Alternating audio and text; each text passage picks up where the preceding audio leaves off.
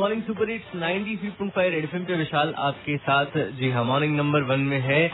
और कल जो भी हुआ, ये पुल हादसा जो हुआ जहाँ पर तमाम सारे लोगों ने अपनी जान गंवाई, साथ ही साथ बहुत सारे लोग जो है, वो घायल हैं। घायलों का इलाज जो है, वो पूरी तरह से चल रहा है और उम्मीद करते हैं कि वो जल्द से जल्द रिकवर होंगे। साथ ही साथ जो भी फैमिलीज़ हैं, जिनके फैमिली मेंबर्स जो हैं, जिन्होंने अपनी ज़िंदगी गंवाई, उनको तहे दिन से हमारी तरफ़ से, जी हाँ ढेर सारा हिम्मत और उम्मीद करते हैं कि परिवार के इस मुश्किल घड़ी में तमाम सारे जो बनासवासी हैं, वो उनके साथ रहेंगे और जो भी मदद हो सकता है, जैसे भी हो सकता है, वो ज़रूर करने की कोशिश करेंगे।